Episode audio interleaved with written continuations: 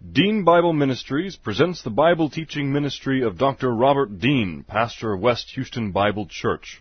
These and other Bible lessons are available from www.deanbible.org. Now let's listen to our lesson from God's Word, the Bible.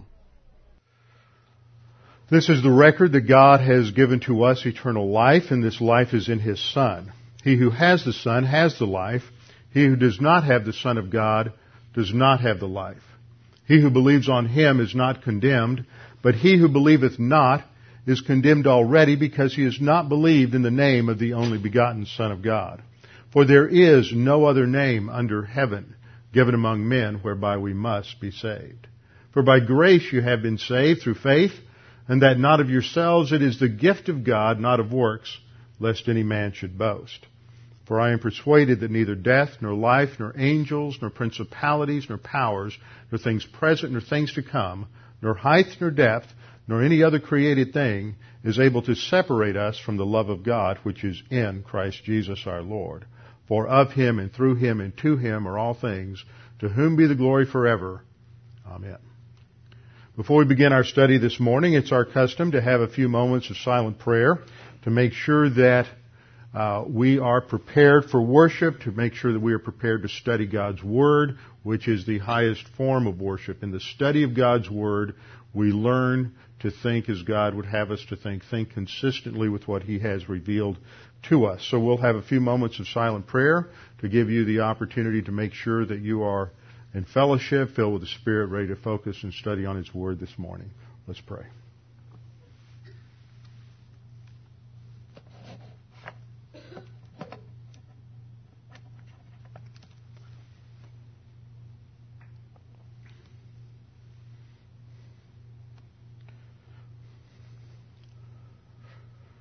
Our Father, just as you sent your Son, the eternal second person of the Trinity, known in John chapter 1 as the Word, to become flesh and to dwell amongst us, so you have revealed yourself to us in the written Word. And that in the written Word of Scripture we have absolute truth.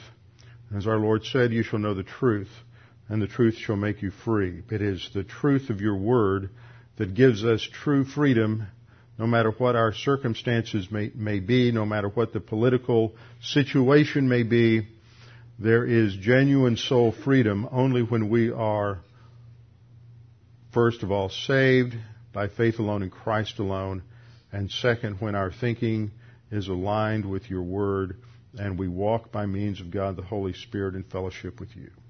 Now, Father, as we continue our study on the angelic conflict this morning and the aspects of spiritual warfare for the believer. We pray that you would challenge us with these things, recognizing that we are always engaged in a greater unseen conflict that goes far beyond our senses. The only way that we can be successful is by complete dependence upon you. We pray this in Christ's name. Amen. During the War of Northern Aggression, which some of you refer to as the Civil War, the war between the states, and some who are uneducated refer to as the War of the Southern Rebellion. There was a general by the name of William Tecumseh Sherman who is still not forgiven by those who live in Georgia, who gave one of the most uh, misquoted quotes of that war. He's actually said war is all hell. And that is an apt description of what the Bible describes as spiritual warfare. It's not evident to us at the instant that we trust in Christ as our Savior that we are immediately drafted into an army. It is the army of the Lord made up of believers in this age. We are Christian warriors and it is up to us in the time after our salvation to decide if we are going to be a casualty or part of that victorious army of the Lord who learns the Word of God, uh, lets it shape their thinking that we might advance to uh, spiritual maturity. Spiritual warfare is a term that describes the conflict that we all get into. It is unseen, it is invisible, but it is very much real. Uh, theologians have summarized what the Bible teaches in saying that there are three enemies to the believer, the world, the flesh, and the devil. And over the past four or five months, as I've gone through this series on the angelic conflict, we have focused on its origins with the original rebellion of the creature identified as Halel ben Shahar, translated as Lucifer in the Old King James, otherwise known after his fall as Satan, the adversary of God.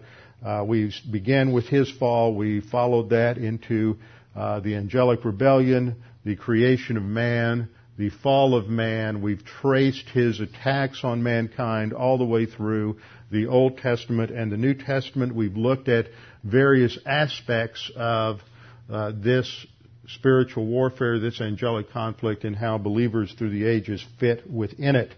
We come to a conclusion of this series this morning as we wrap it up by looking at the armor that God has provided the believer in Ephesians uh, chapter 6. It is the conclusion to our last part where we look at the dealing with the spiritual life aspects. The three enemies of the world, the flesh, and the devil.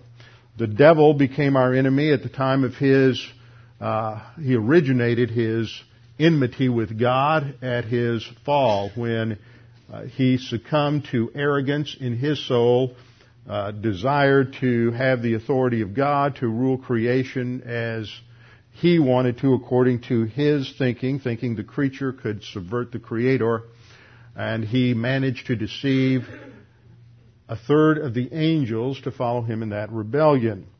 There was a trial held. God sentenced them to eternity in the lake of fire, created the lake of fire according to Matthew 25:41. But for some reason, though the lake of fire has already been a perfect tense completed action, been prepared for the devil and his angels, there's a postponement of the execution of that sentence. Apparently, I've pointed out in the past, that Satan must have raised some objection, accused God, that's why he's called Satan the accuser, that he was not uh, fair, that somehow he would not give the creature opportunity to show that he could function as well as God, challenging God's integrity, God's justice, and God's grace. So God, in His graciousness, decided to deal with this issue by developing a laboratory uh, case study that would entail the uh, creation of two lesser creatures, but they were uh, endowed with similar uh, abilities as the angels. They were intellectual creatures. They had volition, responsibility, and they were placed in the Garden of Eden. And they were created in God's image, and they had a, a, a, a perfect righteousness. But there was a test, and that test had to do with the uh, fruit of the tree of the knowledge of good and evil. They were prohibited from eating it, and this was the point of the attack. So uh, Satan indwelt one of the creatures in the garden, a serpent, and he enticed the woman to uh, question God's goodness, question uh, God's provision, question God's revelation not to eat of the fruit of the tree of the knowledge of good and evil. And the result was that she uh, succumbed, she ate of the fruit, and then she gave it to her husband. He ate, and the human race fell. So we have the first of our enemies, Satan. The second is the introduction of a corrupt nature, which we call the sin nature, that is uh, true of every single uh, human being. The third enemy is the world system as it's identified in the New Testament, but actually worldliness really encompasses the thinking of Satan, and we've identified it under two categories, autonomy and antagonism. Autonomy means the creature is asserting his independence from God, that somehow we can find happiness, meaning, stability in life without being 100% dependent upon God in everything that we do. And so the creature thinks in deception because of the deceptive quality of our own sin nature, because of the attractiveness of the world system, which provides these comfort zones of rationalization that makes us think that we're actually happy, stable, content, even though we know in the core of our soul that we are not walking consistently with God, not thinking His thoughts after Him 100% of the time. And so we succumb to worldly thinking. We talked about the characteristics of worldliness, the fact that because it partakes of the same attributes, the same kind of thinking that characterize Satan's fall, that in James 3:13 through 15 it is defined as being earthly, natural, and demonic. So whenever we're not walking by the Spirit, whenever we're thinking uh, outside of divine viewpoint in human viewpoint, we are thinking the devil's thoughts after him. We are thinking the devil's way, and whether we want to uh, fully face the harshness of it or not, we are under demon influence. Human viewpoint is demon influence. There's no area of neutrality. It's an either or. It's either walking by the flesh, walking by the Spirit. We're either thinking divine viewpoint or we're thinking human viewpoint, which is satanic viewpoint, which is demon influence. Uh, the first aspect is autonomy or independence. The second is, is antagonism because when the creature asserts his independence from God, eventually things don't work. Remember when you were a kid and you used to disobey your parents and, and then you would do it your way and it wouldn't work and you really got mad because they were right?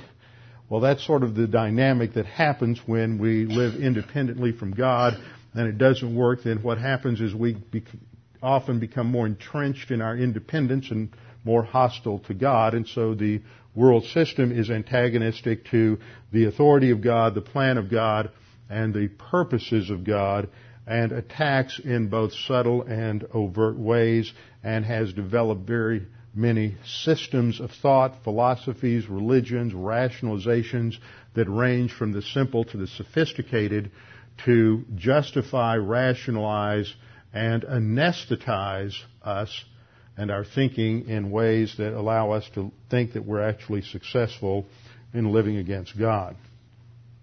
The Christian life is a battle. It sometimes seems overwhelming, but there is always more than enough supply and provision for us from the grace of God. God in His omniscience knew every problem, every difficulty that the creature would ever face in life, and He has supplied us with everything we need in order to be victorious in this conflict. It is ultimately, though, a conflict of thinking, a battle in the mind, a battle of the mind, a battle that takes place between your ears. It is an issue of not only what you think, but how you think. And last week we investigated this in terms of the passage in 2 Corinthians chapter 10 verses 3 through 5 where Paul said, for the weapons of our warfare are not of the flesh. In other words, he draws this contrast between the fact that there are ways and means of approaching life's problems and challenges and difficulties that seem very good to us. They, they feel good to us. They're within our comfort zone. We think they actually work. We, we find ways to, to sort of uh, deaden the pain, the challenge of living in a fallen world with disappointing people who are um, fallen creatures themselves and often the cause of uh, difficulty in our own lives, and so we find ways to handle these things that aren't any different from the unbeliever. We manage our stress and we come up with different uh, uh, problem solving techniques that uh, range from uh, just trying to escape reality through drugs and alcohol and entertainment to uh, trying to come up with alternative schemes to explain reality that give us some sort of intellectual uh, comfort zone. But all of this is nothing more than uh, worldliness. And so we have to learn the difference between living in the flesh out of the sin nature and uh, living according to the principles of the spiritual life given in the scripture. The whole metaphor that we have in scripture of walking, walking in the spirit, walking in the light, these are uh, is a synonym for living. This is how we are to live. Walking and living are are the same thing. Walking is a metaphor for life, and we live. Uh, the, even though we live in the flesh, we do not live according to the flesh. We do not war according to these principles. We have to understand the difference between the systems the world devises to somehow make life work and the systems that God has provided for us. And this is a tremendous challenge that goes to the core of a doctrine known as the sufficiency of Scripture. The sufficiency of Scripture tells us that God has given you everything you need to know to solve any difficulty you have in life, whatever that may be. That means that a long time before sociology came along, and a long time before uh, modern psychology came along, and a long time before uh, many other things come along, positive thinking and all these other uh, aspects of worldliness in our modern culture, believers who lived in the 9th century or the 15th century or the 18th century or the 19th century could have happiness, stability, contentment in life. It didn't matter what their circumstances were, what their parents had done to them. It didn't matter what they lacked or what they had in terms of a prosperity test in life. It wouldn't matter what chemical imbalances there were in their body because God's Word said He was sufficient to handle everything. And that, and to think that you can solve your problems with the Bible plus anything else is no different from thinking you're saved by faith plus works adding something to the grace of God. And so it is a subtle but definite challenge to the sufficiency of God's Word today. So Paul says that we are to walk according to the principles of God's Word. The weapons of our warfare are not of the flesh. They don't come out from the sin nature. They're not consistent with the thinking of the cosmic system. But literally, it's not divinely powerful it is empowered by God. What we have here is a form of the word dunamis, dunata.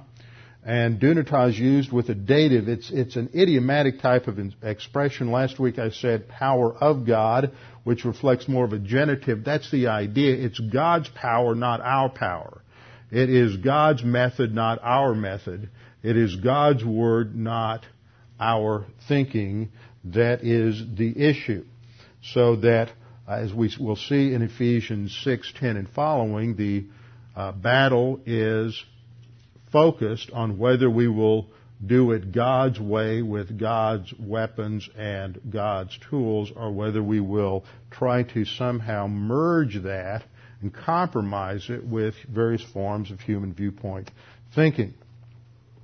2 Corinthians 10:5 we are destroying speculations and every lofty thing raised up against the knowledge of God. So we see a contrast here between thought and thought. Speculation versus knowledge of God. There is guesswork ultimately based on empiricism and rationalism because there's always another piece of data that might be discovered tomorrow or next week or next year that causes uh, the thinkers of this world to have to go in and revamp their system because they don't have a starting point that begins with an omniscient God who has revealed to us that which we must know, that which we uh, need to know in order to properly interpret all of reality. As I pointed out so many times, Adam could learn all kinds of things through empiricism and rationalism in the garden, but the one thing he needed to know that would help him uh, interpret reality truly was the information about the fruit of the tree of the knowledge of good and evil. Divine revelation forms the starting point, and reason and empiricism then start on that foundation and develop from there. Otherwise, it's shifting sand. So we look at our passage in 2 Corinthians chapter 10, and from there we recognize that we have weapons of warfare that are to take every thought captive. Not just what we think, but how we think. And it is to be taken under uh, the authority of God in His Word. The Word is the thinking of Christ. So that takes us to Ephesians chapter 6, where the weapons of our warfare, the armor of God, is expanded. Here we have uh, vivid imagery a metaphor that Paul uses, and used, some of these images are used other places in slightly different ways. The reason I say that is you always run into somebody who tries to make these illustrations walk on all fours and they just push it too far. The, the main idea here is that, that the believer is protected by that which God provides and that the nature of our role in the warfare is defensive to stand in the truth not offensive to go out and try to attack uh, spiritual unseen forces. We rest in the provision of God and actively uh, trust in Him. The key word that we find in various passages related to this is a the, the Greek word histemi or a form of it anthistemi. And it is a word that has at its core a defensive meaning. Ephesians 6:13 says, "Therefore take up the full armor of God that you may be able to resist in the evil day." That does not say to attack the devil.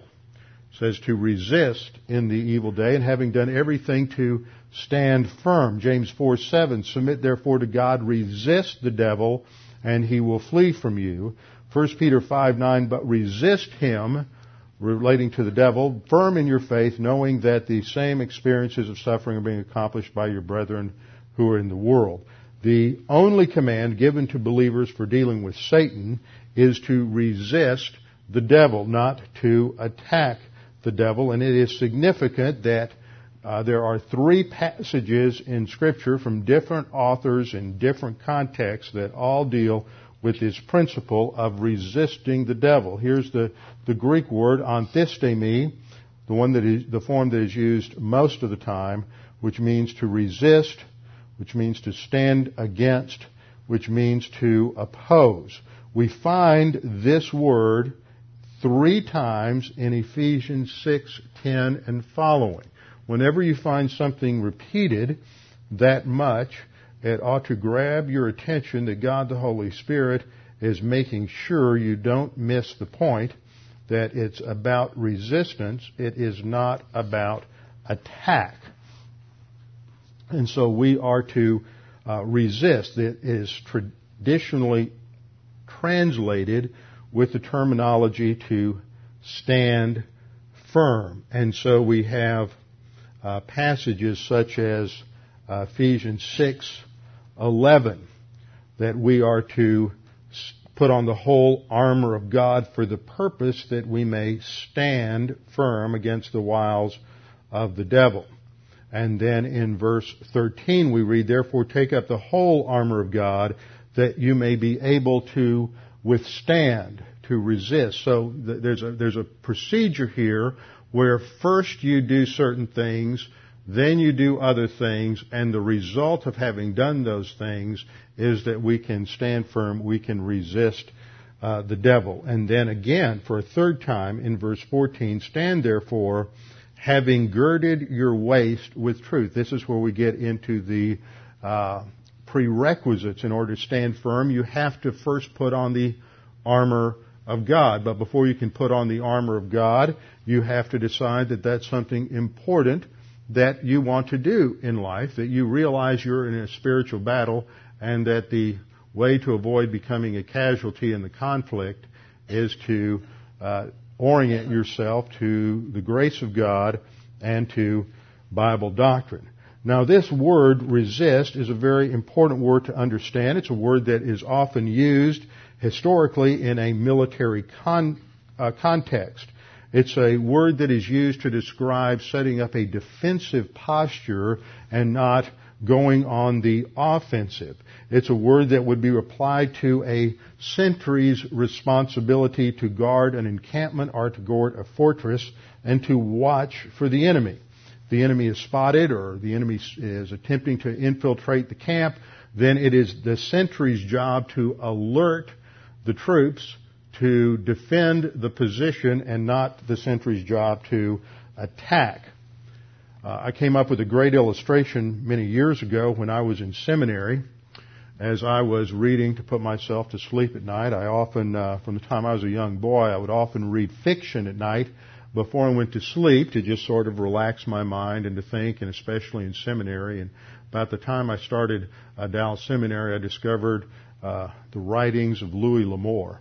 And uh, that was just nice, lightweight pablum for the brain as you're seeking to uh, unwind from reading all these tomes of theology and exegesis all day. And, and uh, through the course of my master's in theology and my work on my doctorate, I think I read everything uh, Louis L'Amour wrote five or six times.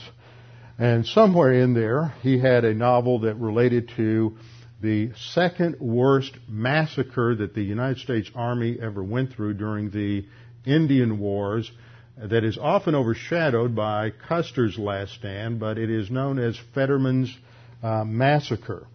And Fetterman was a young, arrogant captain who had problems with authority orientation.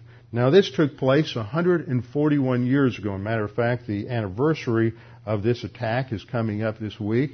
On Friday, December 21st, we'll celebrate the 141st anniversary of this particular massacre.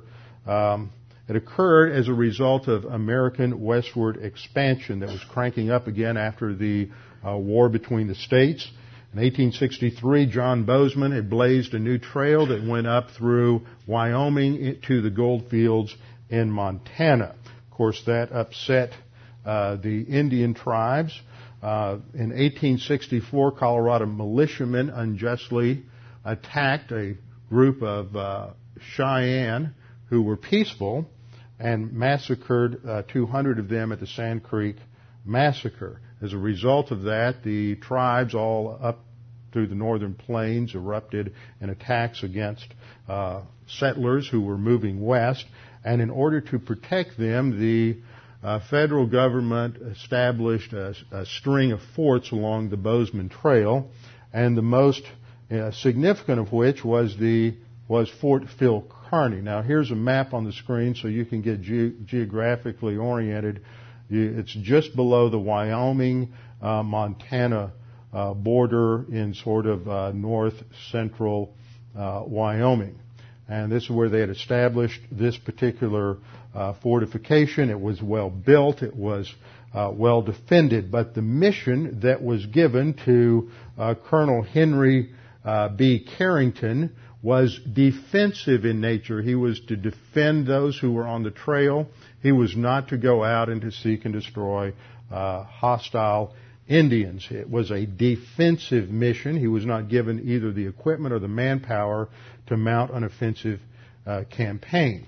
But of course, the uh, Indians, specifically the Lakota Sioux and the Cheyenne and the Arapaho, were not about to sit by and let them establish this strong fortification in the midst of their uh, traditional lands. And so there were numerous fights that broke out at that time. And on the bitterly cold morning of December 21st, they had devised a uh, wonderful plan of deception. Actually, if if I didn't know better, I would think that uh, they had devised this. Uh, Crazy Horse was the one in charge. That he had devised this because he had read uh, Joshua uh, chapter six and God's plan of attack for the uh, Jews against the city of Ai. It was just to send in a decoy force, have them fade back, and pull the uh, enemy out from their fortification and then ambush them. And that's exactly what the uh, Sioux did under Red Cloud. Uh, they, a party of woodcutters had gone out from the fort, and on their way back, they were uh, attacked by the Indians and so Carrington uh, yielded to the demands of this arrogant, brash uh, captain who kept pushing him and pushing him to allow him to go out and attack attack the Indians. But Carrington gave him specific orders and said, "You stay within sight of the fort and just go out, provide covering fire for the returning uh, woodcutters, and then come back. Do not attack the Indians." But Fetterman decided he knew better and so rather than maintaining his defensive posture, uh, as soon as the woodcutters were back safely, he attacked uh, this small party of Indians led by uh, Crazy Horse. There were about ten of them, and they had they were coming down. They were just uh, harassing the troops a little bit, and then they acted as if they were scared, and they headed back over a ridge. And Carrington specifically said to keep in sight of the fort. But as soon as they went over the ridge, they were out of out of sight. They could no longer receive any kind of defending uh, support from the fort. And as they went over the ridge, some 2,000 uh, Sioux, Arapaho, and Cheyenne launched estimates as high as 40,000 arrows and within just a matter of minutes, all 81 were dead. Great illustration of what happens when you leave your defensive posture. And that's what happens when believers leave the defensive posture of the armor of God. And the result is that it's based on arrogance. And unfortunately today, and I get lots of questions on this, how do you rebuke the devil? How do you uh, do this kind of thing? And that comes from just faulty theology that's out there. Before we leave Fetterman, there's a uh, artist depiction of the battle by J.K. Ralston. But what happens is people just get succumb to arrogance. And second, Peter warns us about this in terms of spiritual warfare. He's referring to uh, various uh, false teachers. He says, especially those who indulge the flesh in its corrupt desires and despise authority. That's a rejection of God's authority in His Word. That's what Fetterman did. He rejected the authority of Carrington. Daring, self-willed, they do not tremble when they revile angelic majesties. Whereas angels who are greater in might and power do not bring a reviling judgment against them before the Lord. It is not our job to rebuke the devil, to bind the devil, to any number of synonyms that are used in uh, popular spiritual warfare terminology today. Our job is to stand firm. Our Old Testament illustration comes when the Israelites were leaving Egypt and they were to be attacked by the Amalekites this is the scene where uh, they're going to be overwhelmed, and of course, all the Israelites are panicking, and they come to Moses, and Moses says, Do not fear, stand firm and see the salvation of the Lord. It's translated in the Septuagint with the same word that we have in Ephesians 6. Histemi. Stand firm, see the salvation of the Lord. The Lord will fight for you while you keep silent. Now that didn't mean that they just sat back folded their hands, and waited for God to send fire from heaven. What it meant was that they were going to trust God and engage the enemy in combat, knowing that as they did what their, as they performed their responsibility, God would be the one to give them victory. And to symbolize their trust in God, Moses had to stand out there with his hand, with his arms up. And after a while, he became tired and his arms would begin to sag and when his arms were up, the Israelites would win. When his arms sagged, the Amalekites would win. So he got Aaron on one side and Hur on the other side to prop his arms up. Then they won. But it was important to teach the Israelites that the battle was the Lord's. The battle wasn't theirs. It wasn't based on their technology. It wasn't based on their uh, skill at strategy and tactics. It wasn't based on the fact that they had a better understanding of the ten principles of warfare than the Amalekites had. It was based on the fact that God was the one in charge and you engage in the battle God's way and only then do you have true uh, spiritual victory. So this is Paul's point in Ephesians chapter 6 verses 10 and following. He says finally because he's coming to the conclusion of this epistle to the Ephesian church. He says finally my brethren be strong in the Lord and in the strength of his might. This principle runs throughout the scripture. Not only do we find it back in Exodus 14, 13 through 14, but David said the same thing as he was going out to meet Goliath. He said, the battle is the Lord's. But the Lord's battle has to be done the Lord's way. He has a method and specifics so that we, a right thing done in a wrong way is still wrong. So we have to learn, as I keep saying, not only do we have to learn how to think the right things, but we have to think the right way. Our methodology is as important as what we do. You can't say that the end justifies the means when it comes to the spiritual life. We have to do it, uh, everything God's way. And since God is omnipotent, when we engage in the battle the way He says to engage in the battle, then His power becomes our power, His strength our strength, and His might our might. We are to be strong in the Lord and in the strength of His might.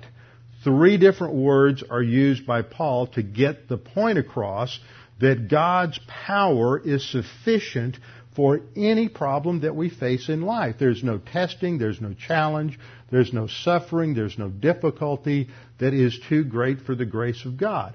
Because if God is omniscient, He knows about every problem any of us will ever face in life. In His omnipotence, He was able to reveal these eternal principles to us that have been preserved for us in His Word, and through the indwelling of the Spirit of God, plus the instruction of the Word of God, then the people of God, the believer, is instructed as to how to handle these particular problems. So we are to put on the full armor of God. In verse 11, put on the full armor of God is an aorist imperative. Now, there's a difference between an aorist imperative, an aorist is a tense form that you have in Greek, you don't have it in English, and a present imperative. And here's the difference. A present imperative is emphasizing that this is something that is to be a continuous characteristic in somebody's life. At, at, that particular moment. So one, one day I might use a present imperative because what I want to emphasize is that this is to be a continuous characteristic in your life. But let's say three weeks from now I see you failing in something and I use the same command but I put it in an aorist tense. Now what I'm saying is you need to make this a priority. It still needs to be continuous, but at the, under these other circumstances, my concern is not that you make this a continuous action, is that you get off your rear end and make it a priority. Now once you begin to do that, then we can shift back to the present tense and talk about making this a continuous action. So that the difference between a present imperative and an aorist imperative has to do with the particular emphasis of the circumstance from, from Paul's viewpoint, from the writer of Scripture's viewpoint, from God's viewpoint, because God the Holy Spirit is the ultimate author of Scripture, rather than saying things like you need to start something that you're not already doing, those kinds of things. That's not the emphasis. We're to put on the full armor of God. It's a, it's an aorist imperative emphasizing priority. This is the priority of the believer's life. If you don't learn to put on the full armor of God, you will never, ever make it anywhere in the spiritual life. So we have to understand what it is and how to put it on. So we are to put on the full armor of God so that, result clause, it's for a purpose, so that we will be able to stand firm, so that we will be able to maintain that defensive posture against the schemes of the devil. Now the schemes of the devil are not necessarily direct assaults by the devil. We don't run around like Flip Wilson saying that the devil made me do it. But behind every assault, there is the demonic, overall demonic satanic strategy. Satan is not omnipresent, neither is he omnipotent, so he has to use his minions, the demons, to carry out all of his uh, schemes. He also works through various uh, human uh, philosophers and teachers, false teachers, and all of that. The defense is based on applying the Word of God. It is not based on knowing where the attack is coming from. So this is another mistake people make. Well, if I'm feeling, if I'm going through this temptation, can I say that's coming from the devil? It doesn't matter. Whether it's coming from the devil, whether it's coming from the cosmic system, or whether it's coming from your own sin nature, the bottom line is you yield to it through your volition in your thinking, and that's where the battle is. And so the issue is either think doctrine or think human viewpoint. It comes down to thinking. So we are to put on the full armor of God so that we can stand firm against the schemes of the devil, and his schemes are to distract us from living the spiritual life. So we put on the full armor. It's like it's pictured as just putting on clothing. We come to Hebrew, I mean Ephesians 6:12 for our struggle, which is sort of a pusillanimous way of expressing the spiritual conflict we're in. It's not it's much more intense than a struggle. For our struggle is not against flesh and blood.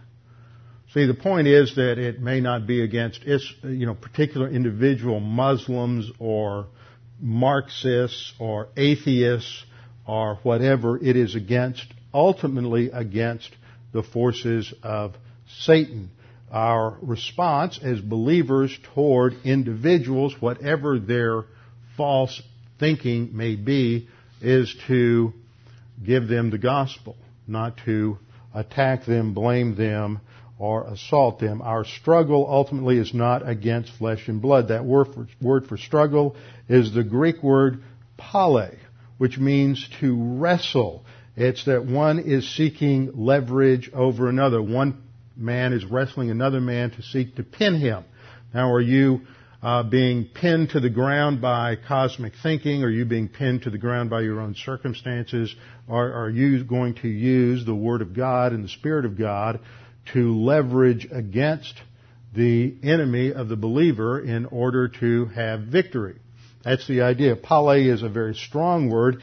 It's based on the same root that the Greeks used to translate wrestler in, uh, or that the rabbis used to translate wrestler in the Old Testament. Who was the wrestler in the Old Testament?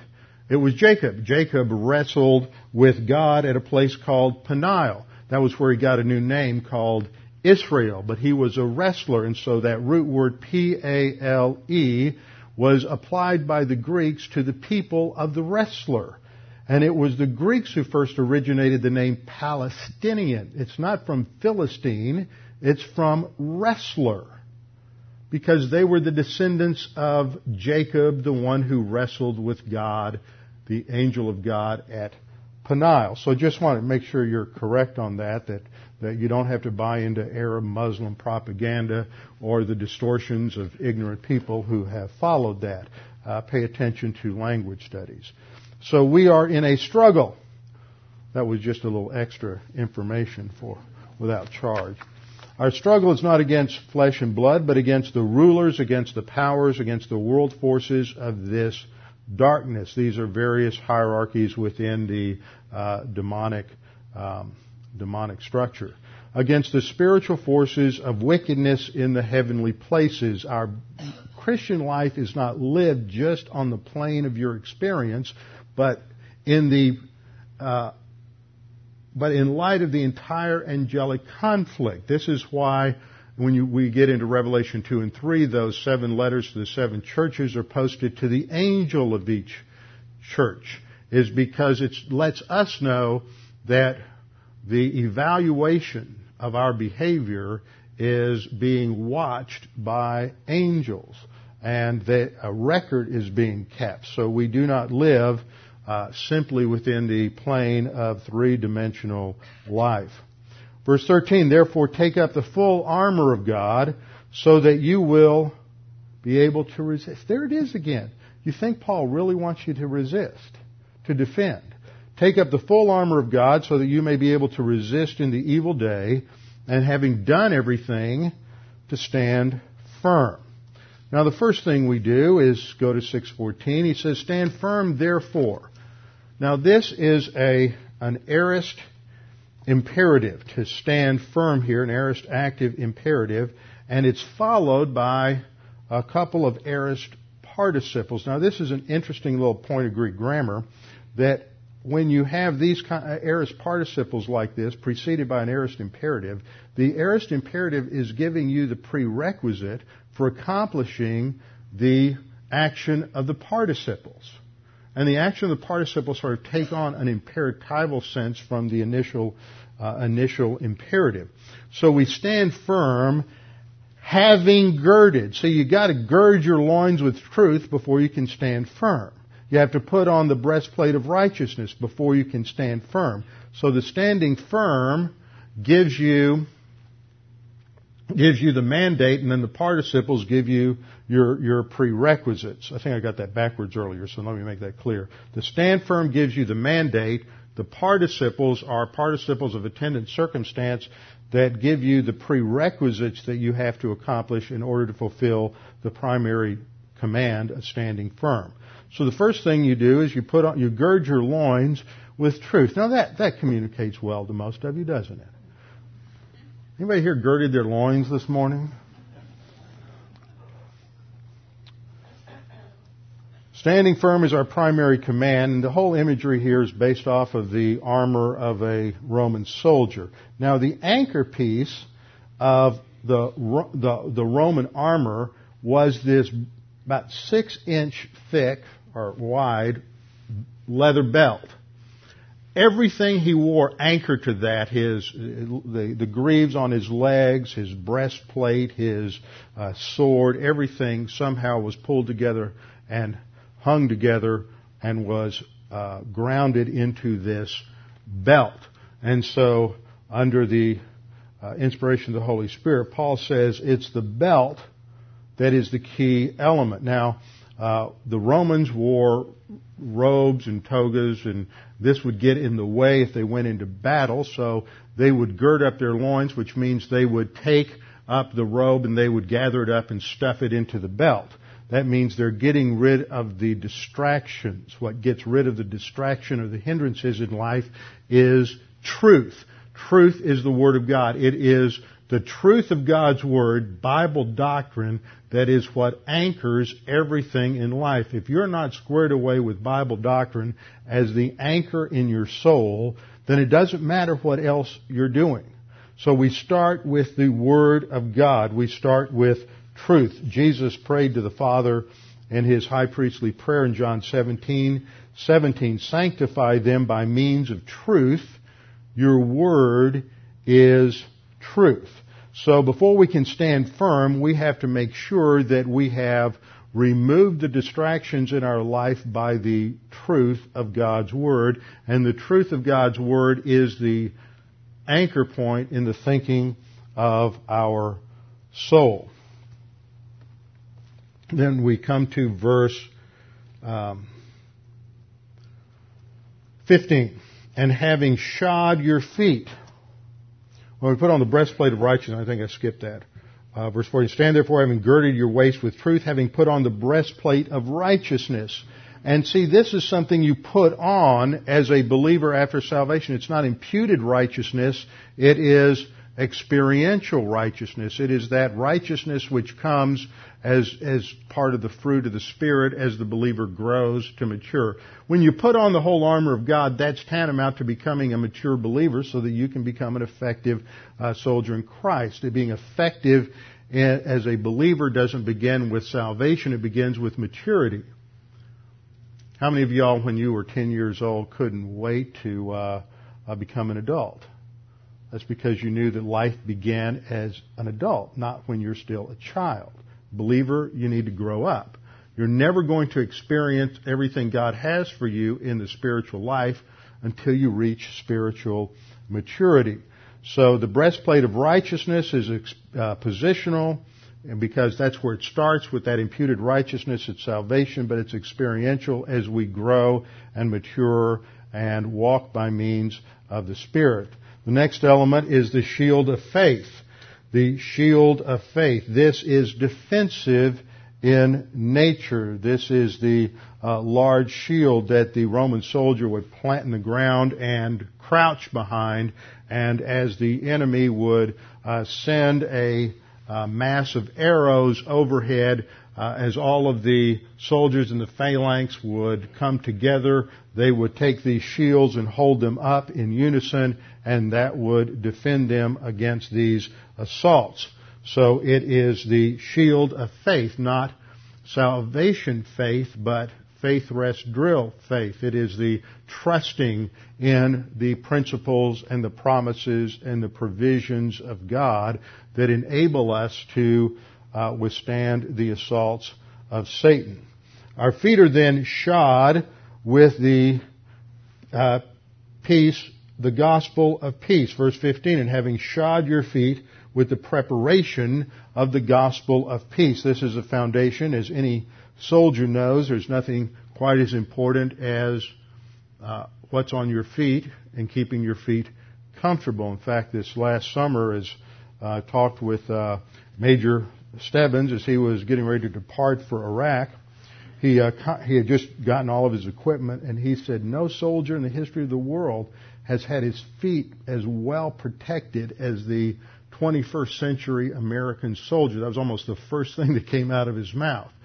Footwear is very important, and the footwear that we have is related to the gospel. That's our foundation, that we have peace with God. This is what Paul says in Romans uh, chapter uh, 5, verse 1 is having been justified, we now have peace with God. That is the foundation. The helmet of salvation has to do with our personal sense of our eternal de- destination. The helmet protects the head, the brain, the mind, the thinking. It is not salvation in the sense of gaining eternal life. It is, as the word is often used in scripture, with a focus on the realization of everything that God has given us in the future that we will be saved. As Paul says in Romans chapter 5, having now been justified by faith, past tense, we shall be saved. Future tense. It is the full realization at glorification of all that we have with a view towards our rewards at the judgment seat of Christ. So that helmet of salvation keeps our thinking focused on what God is doing today in preparing us for eternity. We take up the shield of faith with which we're able to quench all the fiery darts of the wicked one. Verse 17, and take the helmet of salvation, the sword of the Spirit, which is the Word of God. The last element is the sword of the Spirit.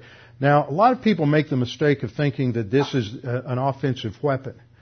This isn't an offensive weapon. It is a defensive weapon. And in defense, you often have counter offensive action, which takes place, but usually the larger broadsword is thought of, was thought of by the Romans as their primary offensive action. It is the short sword that was used in uh, close combat. And the sword is described as the Word of God. It's not the Logos of God here, it's the Rhema of God, the spoken or applied Word of God. The illustration of this is what we went through uh, back when we studied the temptations of Christ. How did Jesus co- counter every temptation that the devil threw at him? He quoted the Word of God. He threw doctrine back at him. Notice he didn't just cite some abstract doctrine. He just said, well, you know, I'm not going to do this because of the doctrine of such and such. No, he quoted Scripture. And he used it to counter the assault of Satan. As Satan would thrust, he would parry with the Word of God. That's why I say this is primarily a defensive weapon in a defensive posture. He's not using it to attack. He's using it, the Word of God, to defend the thinking so that as temptation comes from the sin nature, from the world, or from Satan, we counter it by the doctrine that's in our soul, by the Word of God that we know. As I keep saying, we need to memorize Scripture. You need to know promises. Because when you're going down the highway and you don't have your Bible with you and you go, God, I want to claim a promise, I think it's somewhere. I think it might be in the Old Testament. Maybe. Goes something like this, you know. Uh, it's, it's, it's the Word of God that is alive and powerful, not theological principles that are alive and powerful. So we need to know uh, the Word of God. So the bottom line is we need to put on the full armor as a result of having it in place, we are able to stand firm. And the last thing that is said is in verse 18, praying always with all prayer and supplication by means of the Spirit. Now what role does prayer have here? We put on all this armor, how does prayer tie it together? Prayer is how the believer communicates with headquarters. It's our communication system. So we are to pray with all prayer and supplication by means of the Spirit. That means that we are filled with the Spirit, walking by the Spirit. We're not trying to put this armor on according to the principles of the flesh, but by walking by means of the Spirit. Conclusion being watchful to this end with all perseverance and supplication for all the saints. Not just focusing on our own spiritual life, but dealing with the spiritual life of the whole body of believers. It's not all about you and your spiritual growth.